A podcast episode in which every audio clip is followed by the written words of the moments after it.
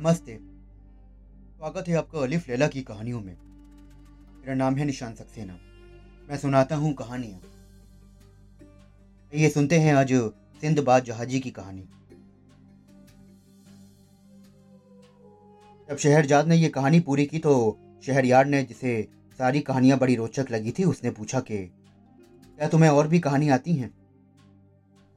शहरजाद ने कहा कि, मुझे तो बहुत सी कहानियाँ आती हैं। कहकर उसने सिंधबाद जहाजी की कहानी शुरू कर दी। उसने कहा कि इसी खलीफा हारू रशीद के शासनकाल में एक गरीब मजदूर रहता था, जिसका नाम हिंदबाद था। एक दिन बहुत गर्मी पड़ रही थी। वो एक भारी बोझा उठाकर शहर के एक भाग से दूसरे भाग में जा रहा था। रास्ते में थक कर उसने एक गली में, जिसमें गुलाब जल का छिड़काव हुआ था और जहाँ ठंडी हवा आ रही थी, वहाँ अपने बोझे को उतारा और एक बड़े से घर की दीवार के साय में सुस्ताने के लिए बैठ गया। घर से इत्र, फुलेल और नाना प्रकार की अन्य सुगंधियाँ आ रही थीं। इसके साथ ही एक ओर से पक्षियों का मनोहर कलरव सुनाई दे रहा था। और दूसरी ओर जहाँ पर रसोई घर था, वहाँ नाना प्रकार के व्यंजनों के पकने की सुगंध आ रही थी। उसने सोचा कि ये तो किसी बहुत बड़े आदमी का मकान मालूम होता है। जानना चाहिए कि ये किसका है। मकान के दरवाजे से कई सेवक आ जा रहे थे। मजदूर ने उनमें से एक से पूछा कि इस घर का स्वामी कौन है? सेवक ने कहा, बड़े आश्चर्य की बात है कि तू बगदाद का निवासी है और इस घर के परम प्रसिद्ध मालिक को नहीं जानता। ये घर सिंधबाद जहाजी का है, जो लाखों बल्कि करोड़ों की संपत्ति के मालिक हैं। सिंधबाद ने यह सुनकर आकाश की ओर हाथ उठाए और कहा कि हे संसार को उत्पन्न करने वाले और पालने वाले, भगवान, ये कैसा अन्याय है? एक ये सिंधबाद है जो दिन रात ऐश करता है और एक मैं हिंदबाद हूँ। जो दिन रात जान तोड़ परिश्रम करके किसी प्रकार अपने स्त्री बच्चों का पेट पालता हूँ। ये और मैं दोनों मनुष्य में क्या अंतर है? ये कहकर उसने जैसे भगवान पर अपना रोष प्रकट करने के लिए पृथ्वी पर पाँव पटका। और सर हिलाकर निराशापूर्वक अपने दुर्भाग्य पर दुख करने लगा। इतने में एक विशाल भवन से एक सेवक निकला और उसकी बाह पकड़कर बोला कि, चल अंदर। हमारे मालिक सिंधबाद ने तुझे बुलाया है। सिंधबाद ये सुनकर बहुत डर गया। उसने सोचा कि मैंने जो कहा वो सिंधबाद ने सुन लिया है और कुद्ध होकर मुझे बुला भेजा है। ताकि मुझे इस गुस्ताखी के लिए सजा दे। वो घबरा कर कहने लगा कि मैं अंदर नहीं जाऊँगा। मेरा भोजा यहाँ पड़ा हुआ है और उसे कौन उठा कर ले जाएगा? तो सेवकों ने उसे ना छोड़ा।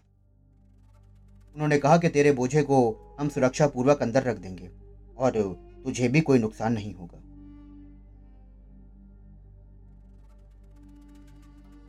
इंदबाद ने बहुत देर तक सेवकों से वाद विवाद किया, किंतु उसका कोई फल ना निकला। अंततः उसे उनके साथ मंदिर महल में जाना ही पड़ा।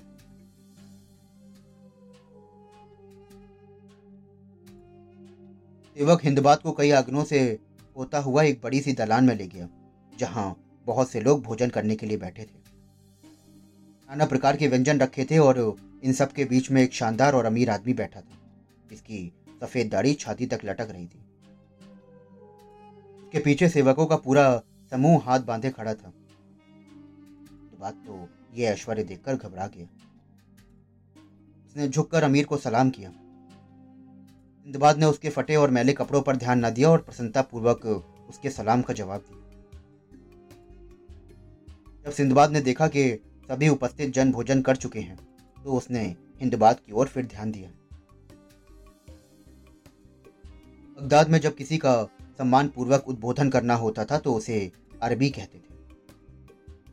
सिंधबाद ने हिंदबाद से कहा कि, अरबी तुम्हारा क्या नाम है? मैं और यहाँ उपस्थित अन्य जन तुम्हारी उपस्थिति से अति प्रसन्न है। मैं चाहता हूँ कि तुम्हारे मुँह से फिर से वो बातें सुनूं जो तुमने गली में बैठे हुए कही थी। बाद जहाँ बैठा था, वो भाग नली से लगा हुआ था। और खुली खिड़की से उसने वो सब सुन लिया था जो हिंदबाद ने रोश की दशा में कहा था। हिंदबाद ने लज्जा से सर नीचे कर लिया और कहा कि, सरकार उस समय में थकान और गर्मी के कारण आपे में नहीं था। मेरे मुँह से ऐसी दशा में कुछ अनुचित बातें निकल गई थी। सभा में उन्हें दोहराने की गुस्ताखी मैं नहीं कर सकता। आप कृपा करके मुझे क्षमा कर दें। सिंधबाद ने कहा कि भाई, मैं कोई अत्याचारी नहीं हूँ जो किसी को किसी बातों पर हानि करूँ। मुझे तुम्हारी बातों पर क्रोध नहीं, बल्कि दया आई थी और तुम्हारी दशा देखकर मुझे दुख भी हुआ। लेकिन मेरे भाई, तुमने गली में बैठकर जो कहा, उससे तुम्हारा ज्ञान ही प्रकट होता है। तुम समझते हो कि ये धन दौलत और ऐशाराम मुझे बगैर कुछ किए धरे ही मिल गया है। ऐसी बात नहीं मैंने संसार में जितनी विपत्तियाँ पड़ सकती थी, लगभग सभी झेली हैं। और इसके बाद ही भगवान ने मुझे ये आराम की सामग्रियाँ दी हैं। ये कहकर सिंधबाद ने दूसरे मेहमानों से कहा कि मुझ पर विगत वर्षों में बड़ी बड़ी मुसीबतें आईं और बड़े बड़े विचित्र अनुभव हुए। मेरी कहानी सुनकर आप लोगों को घोर आश्चर्य होगा।